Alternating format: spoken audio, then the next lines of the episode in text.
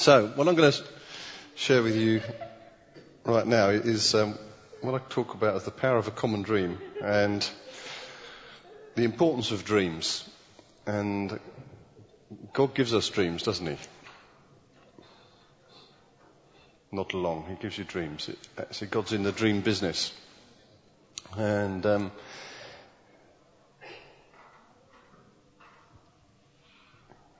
there's a there's so many passages of scripture that you can actually look at that, that just drive you in that direction. But um, there's one that just that just came to my mind a few minutes ago. It's, it's in Jeremiah. It says in Jeremiah 29:11.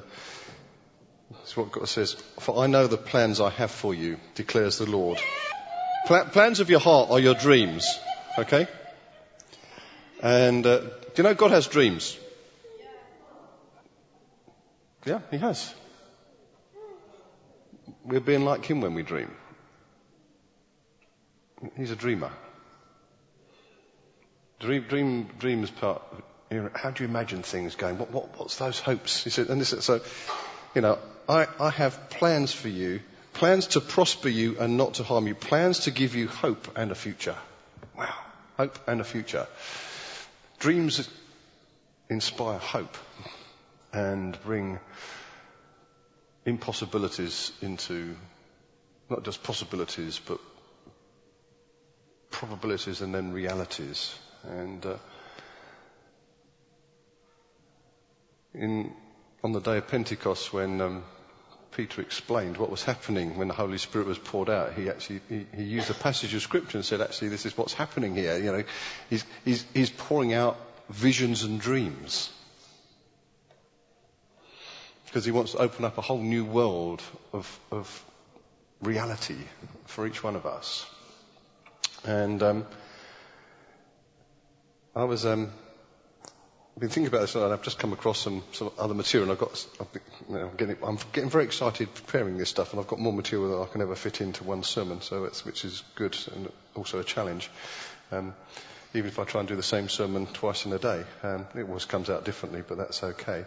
And but I remember um, an occasion uh, in my childhood, um, which was a, was a strange thing. Um, and I was 10 years old at the time, and my my parents woke me up uh, at, at, two o'clock in the morning, about that time, and it was on the the day was was the 21st of July, 1969, and uh, they woke me up and and uh, I went downstairs and the television was on, and um, which was a strange thing in those days because actually uh, we forget this, but actually television used to stop about midnight, and there was only a couple of channels, I think, in 96, maybe three in 96, but actually, about midnight you get the test card, and if you were really bored, you could watch the test card, but um, it wasn't, wasn't much fun.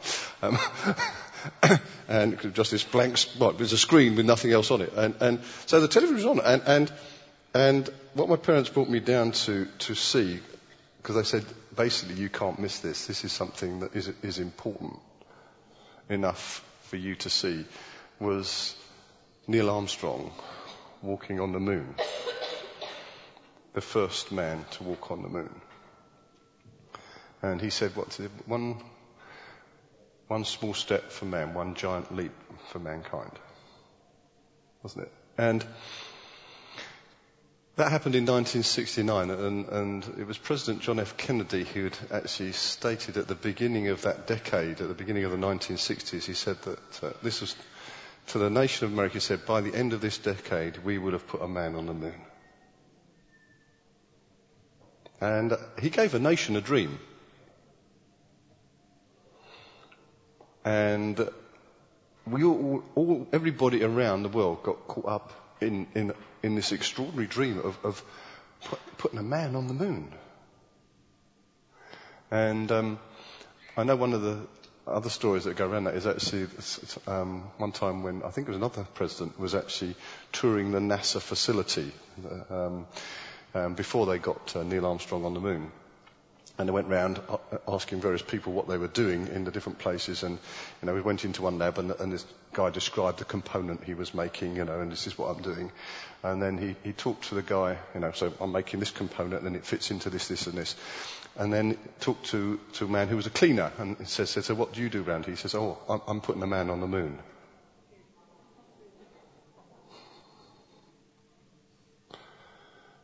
He knew he was involved in a, a, big dream. He wasn't just cleaning the floors or the toilets. He was, he was, he wasn't just making a component. And it's ever so easy to get locked into the, this is my little bit that I'm doing, but actually there's a big dream. And a common dream gives huge purpose to life. And um, I came across this quote um, on Facebook recently, and it's, it's by Richard Branson and um, of uh, Virgin. And he, he's a guy started with a, a dream, and he started with uh, a record store, didn't he? He might have started with something else, but I know that's, that's, for, that's far back as I go. And, um, and I'm not quite sure how many times he failed in his endeavours, but actually he kept on dreaming. And this is what he says Don't betray your dreams for the sake of fitting in. Dreaming is one of humanity's greatest gifts. It champions aspiration, spurs innovation, leads to change, and propels the world forward. We should all dream and encourage others to do so. In a world without dreams, there would be no art, no adventure, no moon landing, no female CEOs, and no civil rights. What a half lived and tragic existence we would have. Speaking on the importance of dreaming, American entrepreneur Dan Pallotta said, I believe that dreams taken seriously are the most sophisticated things known to humanity. A great dream drives innovation. It doesn't happen the other way round. A great dream drives collaboration. It doesn't happen the other way round. Richard Branson goes on to say this Don't be self conscious about dreaming or, what, or, or about people thinking you're too idealistic and not serious enough. You know, that can be, can be one of those, oh, he's just, he's just a dreamer. She's just a dreamer. No, be a dreamer. don't allow your self-talk to be judgmental. What we're saying is don't talk yourself out of your dreams. And I remember one time when, when God showed me something very specific with regard to this church. He gave me a dream, and it was, it was a bit big and, and, and you know, in my mind, I'm, I'm a dreamer, but it was, even in my mind, it seemed unrealistic. And um, so I thought, ah, no, I'm not sure that's, nah, okay.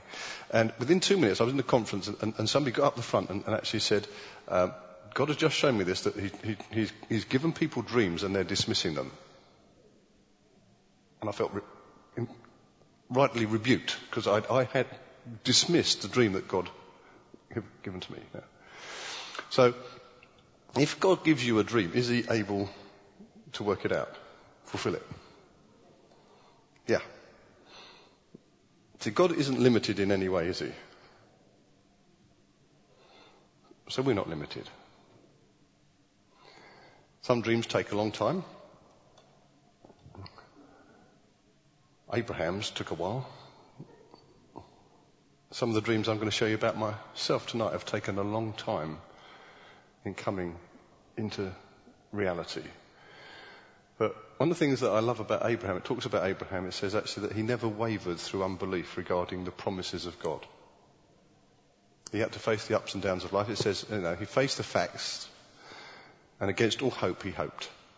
He, he refused to, to, to, to, to uh, lose the promises and the dreams that he'd been given on the basis of, of adverse circumstances.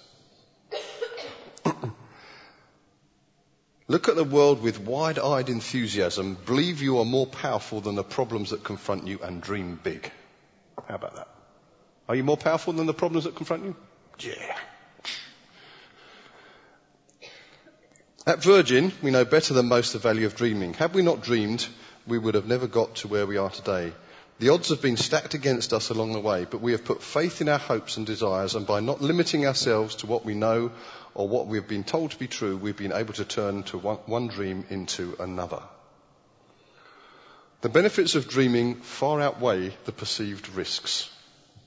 Because the value of dreaming isn't just measured by the outcome, but the inspiration that comes from the journey of achieving the dream. I like that, isn't it? There's an inspiration in the journey. That if you, and again, it talks about this in Romans chapter 4. It says of Abraham that he was strengthened in his faith and gave glory to God en route. this guy, Dan, the uh, entrepreneur says this when we show people that something is possible that they didn't think was possible, it does more than just change things. It changes the way people think about the possibility of things changing. It helps them see that life is not the same day after day, unsurprising, unending drudgery that so much of life teaches them that it is, and that life is a huge contribution. I'm sorry, that, that the dreams are a huge contribution to their humanity. Dream big and you will be presented with the opportunity to lead the world on an incredible adventure. I love that.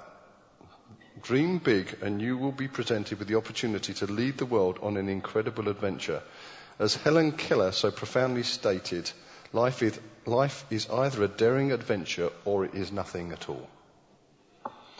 And there was a lady who had to overcome difficulties, Helen Keller. If you don't know who she is, then look her up on Google or Wikipedia or something like that. So so, I love that. And um, going back to the um, putting a man on the moon, um, I just came across uh, the name of this guy recently. There was, there's a guy called Colonel Joe Kittinger, I think, I think it's Kittinger. Um, and um, in 1960, he uh, was in a, a gas-filled balloon that rose to, I think it was 102 or 103,000 feet above the Earth's surface. And then he threw himself out of this thing to plummet to the Earth. uh, at speed, I think he said it got, uh, I'm not sure if he exceeded the sound, uh, speed of sound, went through the sound barrier, but, close to it. And he, he, threw himself out of this thing uh, in order to test um, a suit that would become a spacesuit.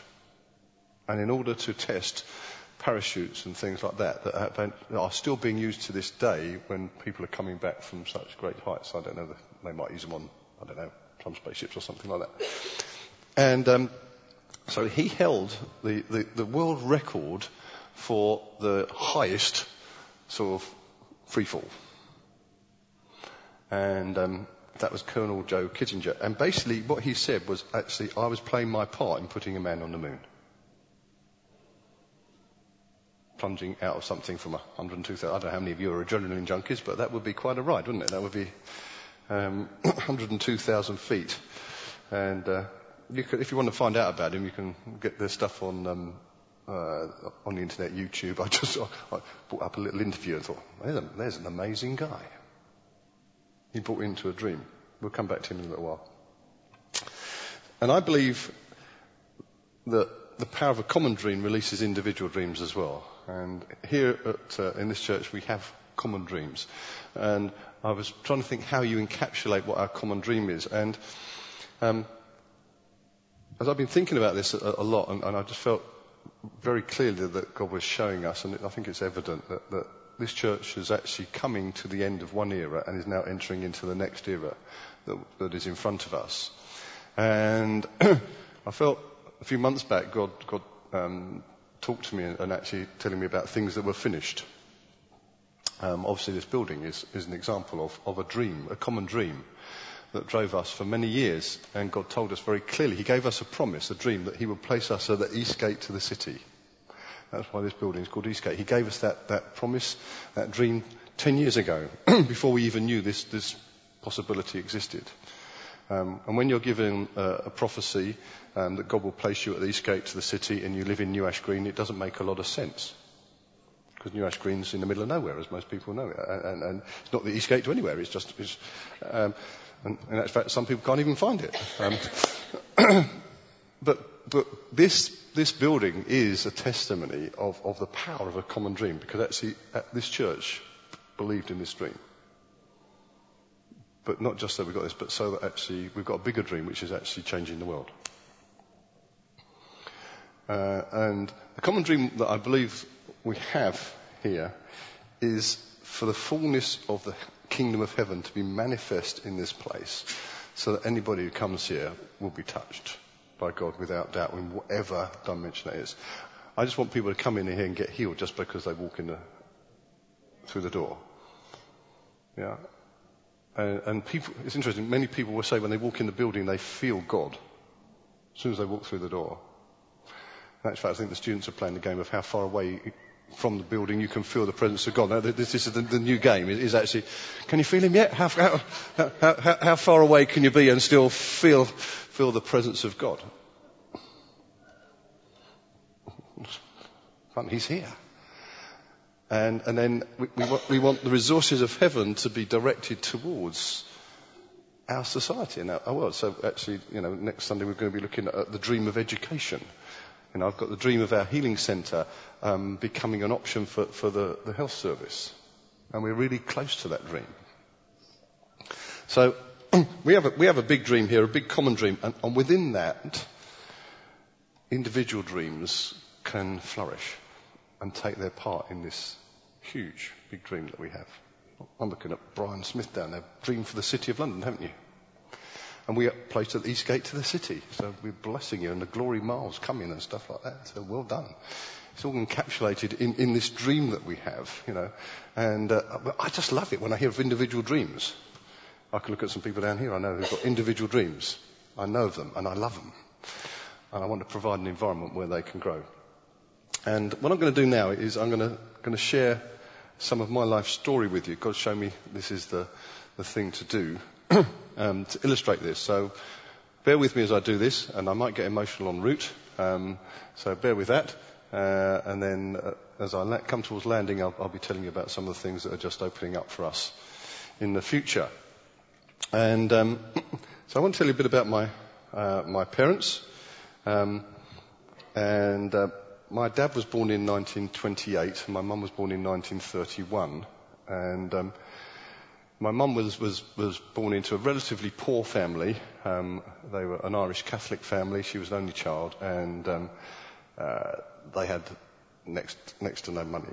Um, it was it was a poor, poor environment. Um, and my dad, not not such a poor environment, but actually my dad um, had a younger sister.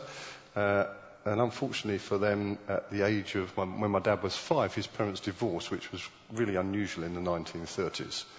Um, he was then brought up um, by various people in different uh, parts of the country, um, his grandparents, uh, an aunt, and stuff like that. So actually, he had a very sort of dis- disjointed childhood, which obviously affected things like his education um, and stuff like that. And then um, come 1939, when the Second World War started, my, my, my dad was 11, uh, no, he was 10, coming up 11, and my mum was uh, 8. And, and their, their lives were obviously hugely affected by the six years of the, the Second World War. Um, and my mum, basically between the age of 8 and 14, so that's quite an important part of education, she said that the only education she got that during those eight years was, was knitting and singing. Um, that was that was the only education that, that she got for, for six years. Um, uh, both my parents were evacuated, um, and um, my mum was, was evacuated out of London, uh, as was my dad, but, but, but mum was evacuated to, to Kent. Um, and in 1939, and she was evacuated to a place where the, the, the Battle of Britain was raging over her head. Um, um, so it was before, before the Blitz in London. So, so my mum was evacuated somewhere that was actually more dangerous than being in London. Um, and um, and she, she was in this little village um, and went to a village school, um, which was somewhat. Oh, this is one reason she got not much education because they had a village school that was suddenly overloaded with all these these evacuated children, and they would sit there. And then when the air raid sirens came, went off, they had to, to run outside and, and jump in the trenches that had been dug for them uh, to keep them safe from the machine guns, because the Germans would come down and. Uh, with their machine guns, the, the, the countryside. Um, so she knew what it was to literally fear for her life and, and um, uh, so actually, one time when she, she jumped in the trench and then somebody jumped on top of her and, and that broke her arm. So that was that was one of her war injuries with my mum.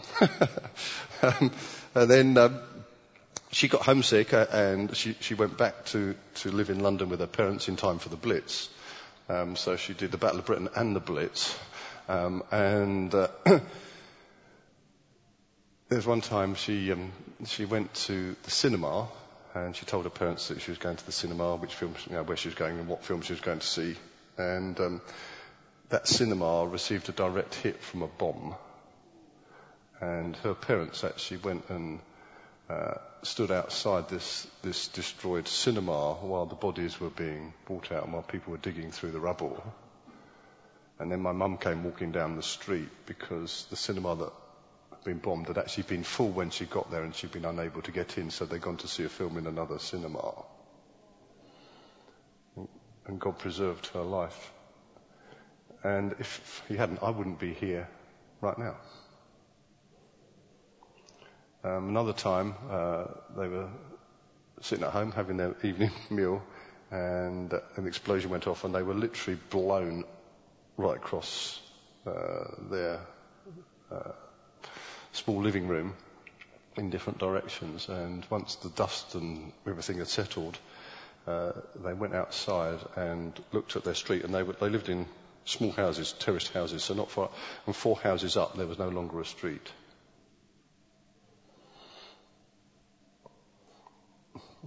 it's, it's, it's, a bit difficult for us to comprehend, isn't it? And my dad had some similar experiences, and so they had quite a, quite a, quite a, an affected childhood, and um, they were both brought up in re- religious context as well. My mum, obviously, was a Roman Catholic, and my dad in an, an Anglican church, but actually not with no no life in it. Um, and so once they got past the, the end of the war, and, and um, my dad was how old was he? He was coming up for um, 17 when when the war finished, and actually he then uh, took himself out of education completely because they had no, no, money. He had to go and get a job. So th- when they got got together and you know got engaged and decided to get married, they they they, they made a, a choice and they they had a dream which was to create something completely different for their children. Because they'd had this, this completely disrupted life, and, and you know, both of them together, and, and in many ways dysfunctional. But they said, actually, we're going to create something different for our family, and they decided that, that, that whatever was thrown their way, they would create a stable, loving, encouraging, supportive environment for their children. And that was the environment that I grew up in. And uh, the more I understand about it, the more grateful I am to my parents because actually they didn't just go along with what had always been their lot in life. They chose something different. And they, they chose to create a dream environment for my sister and I to have the things that they never did. And number, number one probably in that was, was, was their desire to give my sister and I uh, the opportunities for good education because that hadn't happened for for them, and um, so they they uh, always encouraged us with regard to schooling without pressurising us and um, enabled us to sort of access school. Um, and I remember uh, my sister's four years older than me, so this happened for my sister, it also happened for me, is that, that we both got to take the 11 plus, which is the, the exam that you take in order to get into the sort of grammar schools, you know, the, and, and, um, and at that stage there was, there was quite a big distinction between grammar schools and other schools, um, in, in, uh, cause uh, we had grammar schools and technical schools and secondary modern schools, and uh, didn't really have comprehensive schools around in those days. So, so there was a big difference, and, and so at, passing the 11 plus gave you access to, to a different sort of education um, than if you didn't pass it. Basically, it wasn't a, necessarily a fair system, but it, that's the system that, that, that, was. So, so taking the 11 plus and, and, and, and, passing it was a big deal, and I, I had an aspiration to go to. Uh, a school um, near where I lived, which had fantastic sports facilities, and uh, because I love sport, and uh, and this was you know and was a very good grammar school uh, with with excellent results. Um, so this depended upon me pa- passing the 11 plus exam. And I remember taking the 11 plus exam, and then I remember the day when the, the envelope with the, the result uh, arrived through the, the letterbox and, and landed on, on the doormat. And, um, and I knew what it was. Um, my parents knew what it was, and my sister was there. She knew what it was. And so my parents got hold of this, this letter, and we went upstairs to their, their bedroom, and we sat on, on the, uh, my parents' bed. And there's this letter which actually has a big part to say in my future. And, um, and they got it and they said, and they, and they put it across to one side. And they put it across there and then they got out the most enormous bag of sweets that, that I ever got and experienced. And they said, this is yours.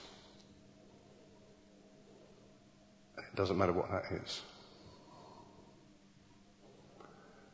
And you need to understand that we love you. We're really proud of you. We believe in you. We're going to support you. And it doesn't matter what the results are. We don't love you based on any performance. We just love you. And we want you to have the best. And that's unconditional love. And I didn't realize that I was so privileged to live in such an environment that my parents would not love me based on any performance or any results, but they would just simply love me. And at the same time as doing that unconditional love, they had this dream that they were creating that would enable their children to live beyond where they'd ever lived. And uh, so I haven't got my bag of sweets, got the result, opened the letter, and I had passed, so I, I was then able to access, you know, the school that I wanted to go to. Um, another part, an important part of my life when I was growing up was sport. I love sport, and I learned to love the Olympic Games from the age of about six, first time I can remember it. So I was born in 1958. So I don't remember the 1960 Olympics, but I do remember the 1964 Olympics. So, so I can tell you quite a bit about it, even to this day, which is seems a bit strange, but and I can certainly tell you plenty about the 1960 uh, eight Olympics Mexico, 1972. I can, I can tell you all, all, sorts of stuff about it. And if you ask Kim, she says it's ridiculous how much I know about the Olympic Games. Um, because it was my fascination, but it was also my biggest dream. My biggest dream was to participate in the Olympic Games in a sport, and I didn't care which sport. It doesn't matter. I just wanted to be there and I wanted to be involved. And uh, ultimately, I would have liked to have won a gold medal, you know. That, but, but, but, you know, participating would have been been been, been, been cool. I, that, and I, and I played so many different sports, and my mum used to facilitate that. And I was saying this morning. Um, that she used to enable me and she'd support me in my, my sporting endeavours and would come and support me and this, that and other. Was very proud when I win this cup or that cup and stuff like that. Not quite so proud um, or so happy when I got lots of injuries, which I did. Um, and uh, particularly playing rugby, I, I, used to pick up loads of injuries. And actually, I was so well known at the, at the uh, casualty department at the, at the hospital that, that, they'd see me coming and get my file out because they knew my name. So it was literally that. that, that so I'd have injuries galore, and, and um, one time ended up with a broken elbow, which was not so good really, and I had to have it pinned back together. Now my mum wasn't over chuffed about this. She didn't particularly enjoy me getting all these injuries, as a mum wouldn't. Um, and yet, yeah, and that was one season. So that was the end of my season playing rugby. Um, and so, but as soon as next season started, I went back to training and, and uh, first training session I did in rugby, and my mum would always come and pick me up from school at the end, you know, because you know, I was staying on after school session, and, and, and I, and I got this injury to my nose, and I thought I'd broken my nose. And I was pouring blood all, over, down my rugby shirt and everything. There's a pile of blood on the, on the well, the grass. And I thought, oh man, this is not good news. Mum's going to not be pleased about this. As she took me off to the casualty. And, and true, she wasn't that pleased about actually her son being injured once again. But you never know what? She never stopped me and would play. Uh, we, we had a table tennis table that my, my dad bought, uh, built for me when I was nine. I still got it to this day at my home. And I used to play uh, table tennis with, with my dad. He was quite a good player, and my mum, and that sort of stuff. And despite all those ups and downs, they would always encourage me and support me. And then I got to the place where, um, thinking about what, you know, what, what was the future, what career did I want, and I decided I wanted to become a doctor. And uh, think they were quite excited about this. My sister, sister was actually um, she did a history de- degree. She's four years older than me, so she went to university and did history. Uh, but I decided I wanted to become a doctor, and um, and so uh, started to pursue that in terms of my academic uh, choices. Um, and shortly after I decided I wanted to become a doctor, when I was 16, I, I became a Christian. And um, so I was excited about becoming a doctor. Then I, then I, then I thought, I became a Christian. I was, I was even more excited because, wow, you could put Christianity and medicine together. That's a cool deal, isn't it? Because you get medicine and healing. So that was a dream that I had 40 years ago. Okay, when I was 16, that, that, that dream was birthed in me. I thought, this is cool. Because I, I, I, just wanted to be med- do medicine because I, I, I, see, I got used to being in the hospital environment. I quite liked it.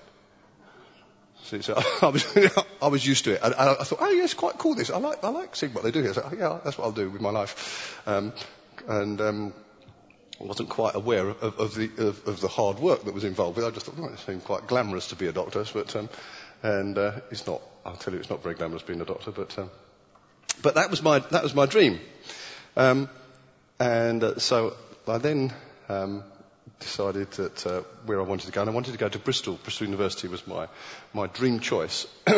Um, I don't know why, but I just really wanted to go to Bristol University, and um, I uh, won't go into all the details, but I ended up, um, I got my A-level results, and then I, was, I, applied to Bristol University, and I got a uh, notice that I needed to go for an interview there, and I only had two days' notice to try and arrange getting there for this interview, which was a bit tricky. And, um, and my dad said, "Look, I'll, don't worry about it. I'll take a day off work and I'll take you there." And um, he knew this was this was my dream, and so he decided that he was going to make sure that I got to this interview. So he drove me down to Bristol. We left at some early hour in the morning. I can't remember what it was. Got there and I had this interview at Bristol University and in a really unusual occurrence, they actually offered me the place at, at the medical school during the interview, which was kind of unheard of. And I, I, still don't know why they did that to this day because they didn't. So they, they, just decided they'd offer me this place, and uh, so I was very happy about that.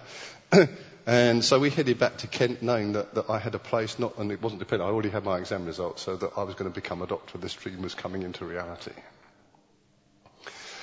On the way home, we were, we were you know, driving along and, and uh, we stopped at uh, one of the motorway service stations on the M4, and I can't remember which one. Um, it doesn't matter. And uh, just to have something to eat, eat, and drink. And there my dad shared with me something that, that I had not known until that moment in time and he just shared, shared with me how excited and delighted he was that I was able to start to fulfill this dream of becoming a doctor because he had always wanted to be a doctor. But he never had the opportunity. The education was not his and he had to leave school at 17. He was never able to pursue that. He became an electrical engineer. He's, he's, a, he's a very bright man. Um, but he did not have that opportunity. But what I was interested in, what, what touched me the most is I never knew that until my dream was becoming a reality because my parents refused to lay their dreams over mine. They, they, they decided they would create a dream environment where my dreams could flourish. They weren't going to live their dreams through me. So they wanted me to be free to make my own choices. And I believe that's a loving, unconditional environment. the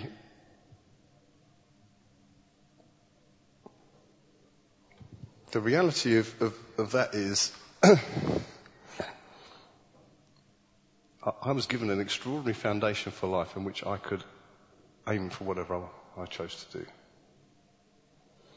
And I had, I had fantastic parents. Now, many of you might have had similar experiences. I know not everybody has. I understand that, you know.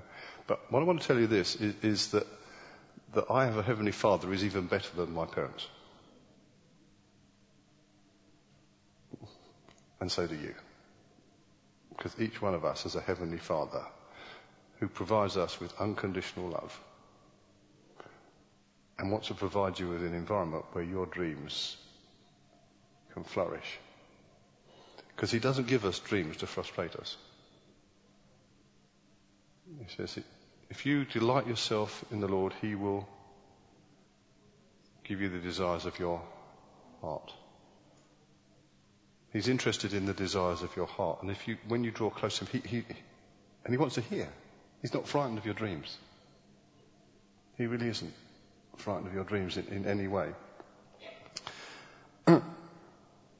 Here's another story. How many of you uh, got an iPhone, an iPod, iPad, something of that? Cool? You like them? Yeah, useful? Do you think those sort of devices have in some way changed the world in which we live? I think so. Well, any of you, any idea of the guy who designed? Anybody know his name? No. I'll tell you what his name is. His, name is John Ive. He's now Sir John Ive. You got it? Did you get it right? She was here this morning, so she heard. Yeah, that's it. There they go. Okay, so you got it this morning. So that's not cheating. That's just smart. He's a Brit, and he was brought up in Chingford, and his father was a silversmith who lectured at, at Middlesex Polytechnic. It was known in those days, now Middlesex University. And um, this is what John Ives says of, his, says of his father. He says, he's a fantastic craftsman. so he was a, a, silversmith. He was a fantastic craftsman. And his Christmas present gift to his son, to John Ive, was uh, uh, each year would be this, would be one day of his time in his college workshop during the Christmas break when no one else was there. And this is what he said. And, and his father would help him make whatever he dreamed up. His father would help him make whatever he dreamed up. Is that amazing? I don't think we'd have the iPod or the iPad in the form that it is without that dad.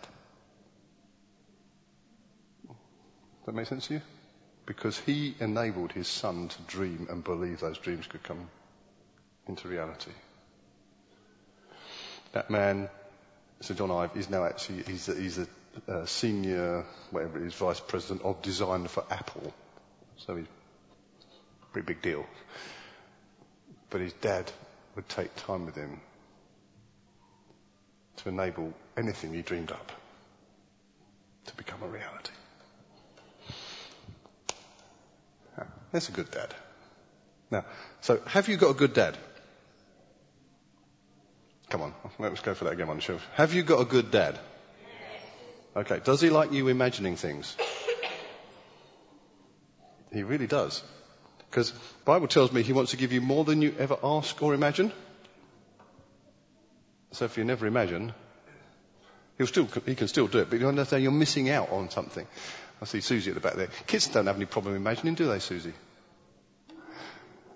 And we're meant to be childlike. How big's your imagination? What dreams have you got?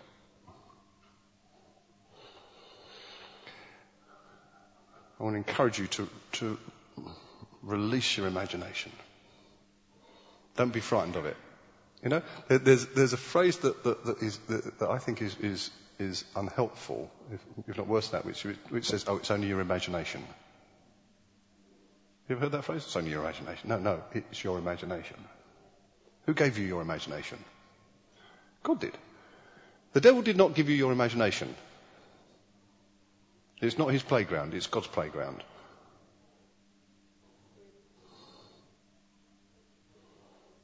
Yeah, it's, it's, God gave you your imagination. He gave you your ability to dream.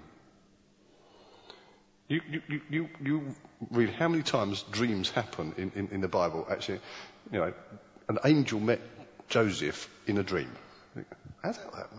It's phenomenal, isn't it? And I heard of, the testimony of somebody I've just heard this week who actually, um, uh, in her dreams, was able to actually release herself from spiritual strongholds that were afflicting her to release her into her destiny. She took hold of her dream life. That was the night life. But actually, so there's, there's something about night dreams, but there's also about your imagination, okay? And if you're not sure you have a dream, then just ask God to give you dreams tonight. Fire your imagination. How about dreaming with our local area? Wow. There's some amazing things happening around here. Did you know that? How about Paramount Studios coming to our doorstep? It's quite interesting. Kim and I have been talking about this because actually we, we pray for the, the, the prosperity of this area. And um, Kim was saying one, one time, a little while back, she was, she a little frustrated because she didn't think she was making any difference, that our prayers weren't, you know, and then you can look at just down there, and then God said, um, Paramount Studios, it's quite a big thing. Third largest theme park in the world, coming just about, about two miles over there, providing 17,000 new jobs on site and probably 10,000 in the local. Now, that's a reasonable degree of prosperity being brought to the area. You know, that, third largest theme park in the world. How about that station just over there? You can get on the train there into London in 17 minutes. Marika's just used it. Where was Marika? Where he just said used it to go back to France. You hit Paris in two hours. Brussels in less. You know, the infrastructure we have around here is absolutely phenomenal. This is, this is the biggest area of development in Northern Europe.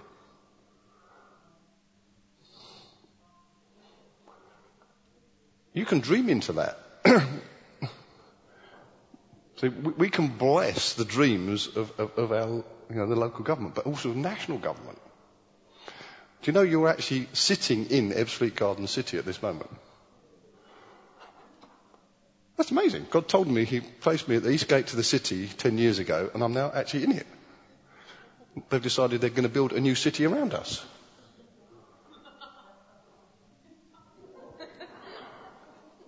It's true, we were here before they decided it was going to be a city. It was announced in March last year. I thought, man, I thought it was just London. No, no, they're building a city around us.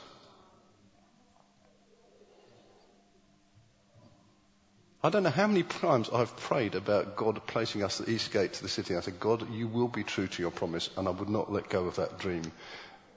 It didn't matter what was thrown at us through recession and this, that, and the other. I knew God would place us here, and I knew He'd give us this building. I did not realize he was going to build a city around it.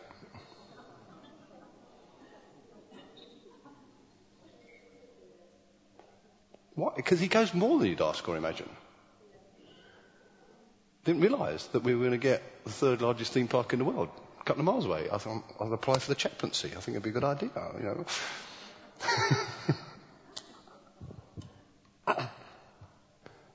what other dreams? Well, education, free school. We'll tell you more about that next. Wouldn't it be lovely to affect education? How about our healing centre? Now an option. Hopefully soon to be an option for the National Health Service. Do you know when I first dreamed of that? When I was 16. 40 years that one's been coming to fruition. I've held on to that dream for 40 years. Never let it go, despite people telling me I should. I've, had, I've, had, to face all sorts of uh, opposition with regard to that dream, but I, I said, no, this is something I believe in as a dream. How about, how about when the Olympics came to London?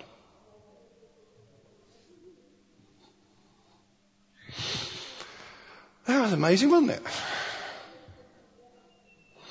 You know, there, was a dream that, that happened of, of, of, the Olympics coming to London. I remember when we, the day, that it was announced that London had got the Olympics, I thought, yes, yeah, I'm going to get some tickets for that because I might not be able to participate, but I'm going to go and spectate.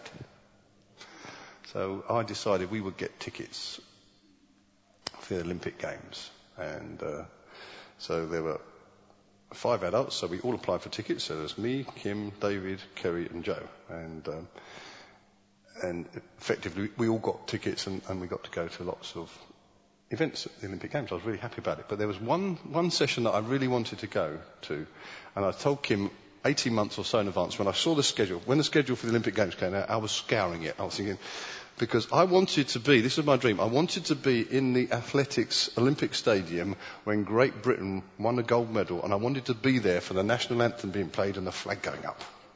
Well, yes, that's what I'm going to have. and I said to Kim, our best chance is that Saturday evening on the 4th of August 2012 when Jessica Ennis and Mo Farah will be going for gold. I thought, this is my calculator. I thought, they've got a good chance. And I, I, I didn't realise that we had Greg Rutherford as well at that stage. So, so Kim and I wanted to go, and I thought, that's the one I want to go to. So we both applied for tickets, and this is, we, we doubled up. Um, so I applied for tickets for that one, and Kim applied for tickets for it, and uh, we didn't get them. Oh, I'm a bit disappointed about that. Well, I was more than a bit disappointed. I was very disappointed. But having got six other events, I thought this is, you know, how greedy can you be? I thought I'd be, I can be greedy. So I, so, so I was really, I was really. I want, I want that one because I didn't, I wasn't going to be in the, the athletic stadium for any medal, medal events. I got tickets for um, preliminary stages, but oh, God, I really do want this because, and you know, I've always wanted to, you know, to participate. This is my dream. I've had it since I was six, effectively, to participate in the Olympic Games, and um, and this seems about the next best thing. Um, and um, so, so I started to scour, you know, and look for the tickets because, you know, and because they, they they were releasing more tickets from time to time, and you had to get in, and they would go absolutely like hotcakes, wouldn't they? And and so one day I was on the internet, and this was Kim, and and I, and I said, I found some tickets, but they're really expensive. and she said, Go for it. This has always been your dream. So I went for it. And they'd already gone. No, blow. So I thought, I'll have a look at the next price up. Which I did. And some tickets. I thought, whoa, these are really expensive tickets. and I said to Kim, I, I found some tickets. These are really expensive tickets. And Kim said, go for it. This has always been your dream. And we got two tickets. And we were in the Olympic Stadium for the golden hour when we won three gold medals in an hour. And we were there when Mo Farah was running around the lap, running around the track 25 times, cheering him on and on and on. And this is something that Mo Farah said, and, and actually, he said in advance that he reckoned that the cheers of the home crowd would gain him about 0.2 of a second in the race. Something like that. And we cheered him, cheered him, cheered him. And you know what? He went down the final straight and he won the gold medal. And he won it by less than 0.2 of a second. Which meant, you know what? I just participated in the Olympic Games. I just took part in winning a gold medal. And this is what it said in the Daily Telegraph the next day. Mo Farah had predicted before the games that the home fans could make the difference between victory and defeat, but even he was taken aback by the high decibel roar that went up as he wound up the pace with just over a lap remaining. If it wasn't for the crowd, it wouldn't have happened, he said. They give you that lift, that boost, and it was just incredible.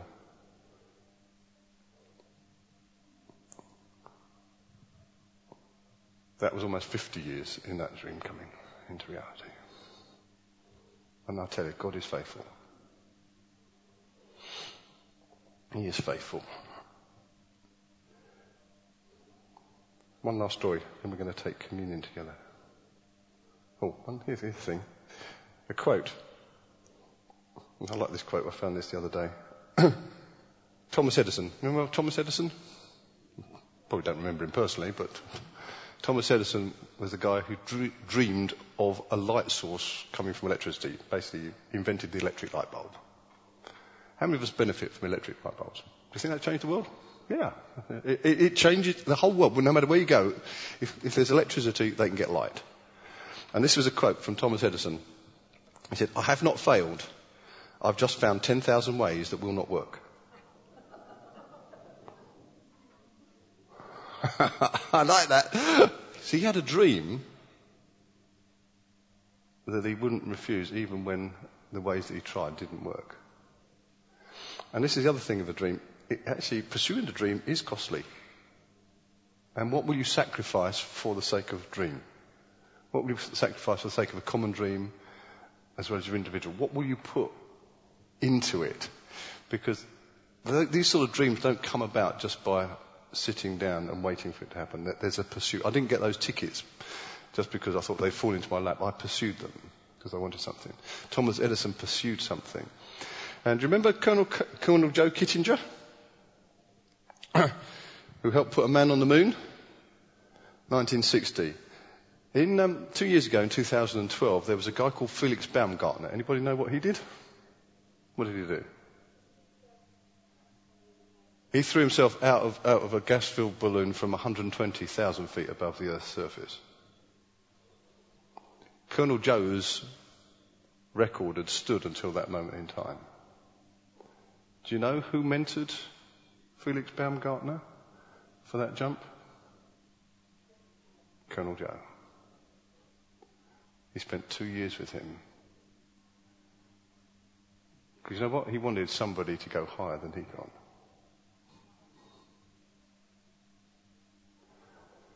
He didn't hold on to his record. He said, This is meant to be broken because you're meant to go higher.